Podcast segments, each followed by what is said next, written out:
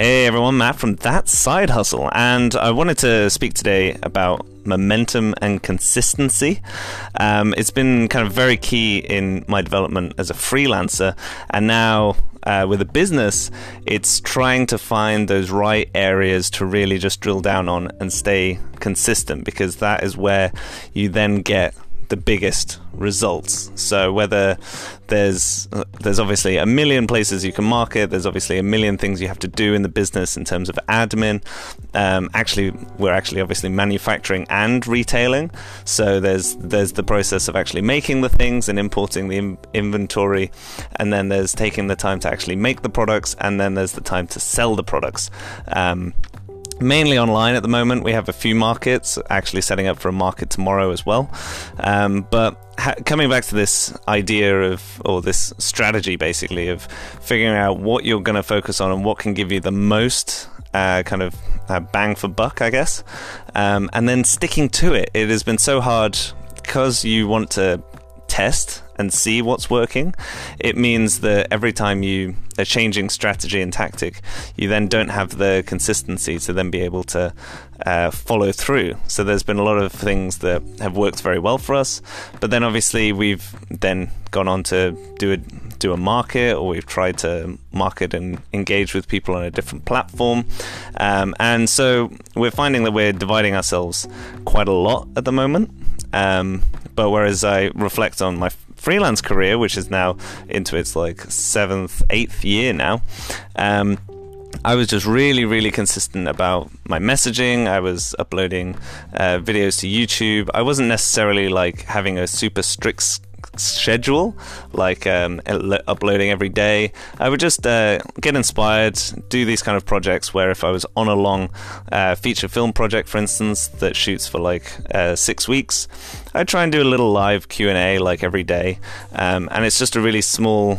It's kind of a, a small thing that I can definitely commit to every day, and be able to uh, kind of keep consistent with delivering and engaging uh, with my audience and thus being able to build it more and more.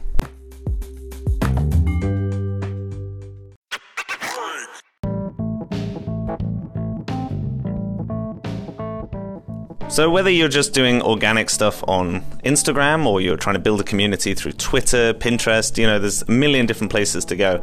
Our general kind of strategy is that we have um, outlet or kind of platform. We're focusing mainly on just Instagram at the moment. Um, and then that, that will lead uh, content that we're making there um, and on our website will lead to our website and then this will go into a retargeting campaign. And so, what we're trying to do is essentially then get as many people through this kind of funnel um, to then figure out who is our right person, who are we best communicating with. And obviously, this is a developmental process in terms of the people that we want to attract. We have to try and think of the content that they would want. Um, we then put that content out there, put some ad, little ad money behind it as well sometimes, um, get them to the website, and then we can then work on conversions and everything else like that. But again, this momentum of constantly trying to get things through a funnel um, will mean that over time you're then able to build up uh, a core base of people that are going to be your kind of main customers. Um, when I compare this to my freelancing, uh, it's very much the same because the freelancing involves me personally being there. I can only work for so many people, and so what I'm doing is I'm constantly basically pre-qualifying myself with a load of content, um, and this ref- refers to the other. Um, kind of episode about content marketing, servicing versus retail. Um, a lot of demonstration of my knowledge and so that then gets a lot of people through the funnel, um, gets me lots of work. I obviously top out, and I can't do obviously every single job if every single person um, converted.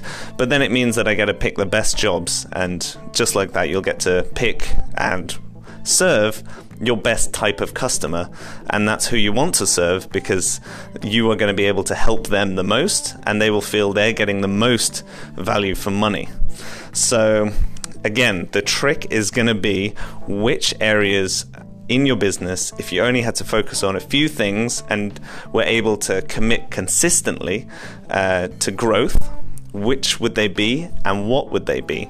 Are you making a piece of content like a podcast? And then are you going to commit to once every week, once every two weeks? Whatever you decide, just make sure that you can commit to it. You can always change it and ramp it up later on, but you definitely don't want to take too much on your plate at the same time. Um, although there will be a bit of a learning curve in figuring it out. Um, so as I transition from well, I don't really transition from freelance to retail, but as I'm growing into this kind of retail e-commerce space as opposed to a freelance service space, um, that's the main kind of thing that I'm trying to deal with. We've I've practiced and kind of tested out loads of different areas where we could go. I think we've figured out which ones are the best routes to go down, such as staying on Instagram, uh, trying to build a community there.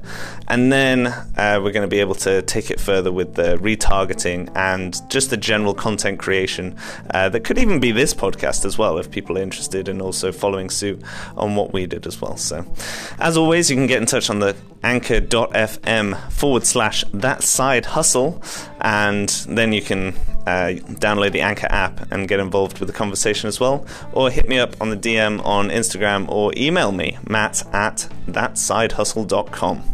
And until next time, I'll see you later.